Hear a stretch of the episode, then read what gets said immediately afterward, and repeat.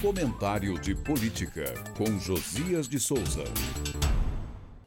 Na aparência, incrível e inacreditável são sinônimos, mas a conjuntura política nos Estados Unidos revela que as duas palavras não querem dizer a mesma coisa.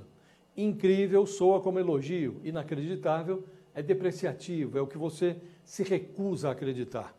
De tão incrível, o vigor da candidatura presidencial de Donald Trump surpreende até os seus devotos de tão inacreditável, a debilidade do projeto de reeleição de Joe Biden inspira inimaginável decepção. Trump prevaleceu com folga na largada do processo de escolha do representante dos republicanos na sucessão presidencial marcada para novembro. Não vai demorar muito, disse ele, ao discursar após sua vitória na prévia do estado de Iowa. Embora a convenção nacional do Partido Republicano esteja marcada para julho, Trump pode se tornar um candidato matematicamente irreversível já no próximo mês de março. Além de incontornável, a candidatura de Trump desponta nas pesquisas como um empreendimento político viável.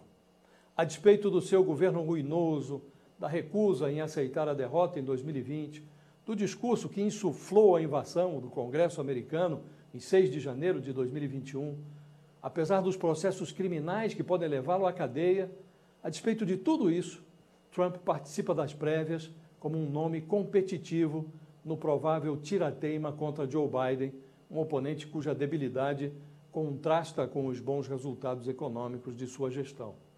Há algo de inusitado na corrida presidencial americana. Entre o incrível e o inacreditável, os eleitores não escolherão apenas este ou aquele candidato as pessoas votarão para definir quem elas são. Uma eventual volta de Trump à Casa Branca soaria como uma declaração de guerra dos Estados Unidos contra a sua própria democracia.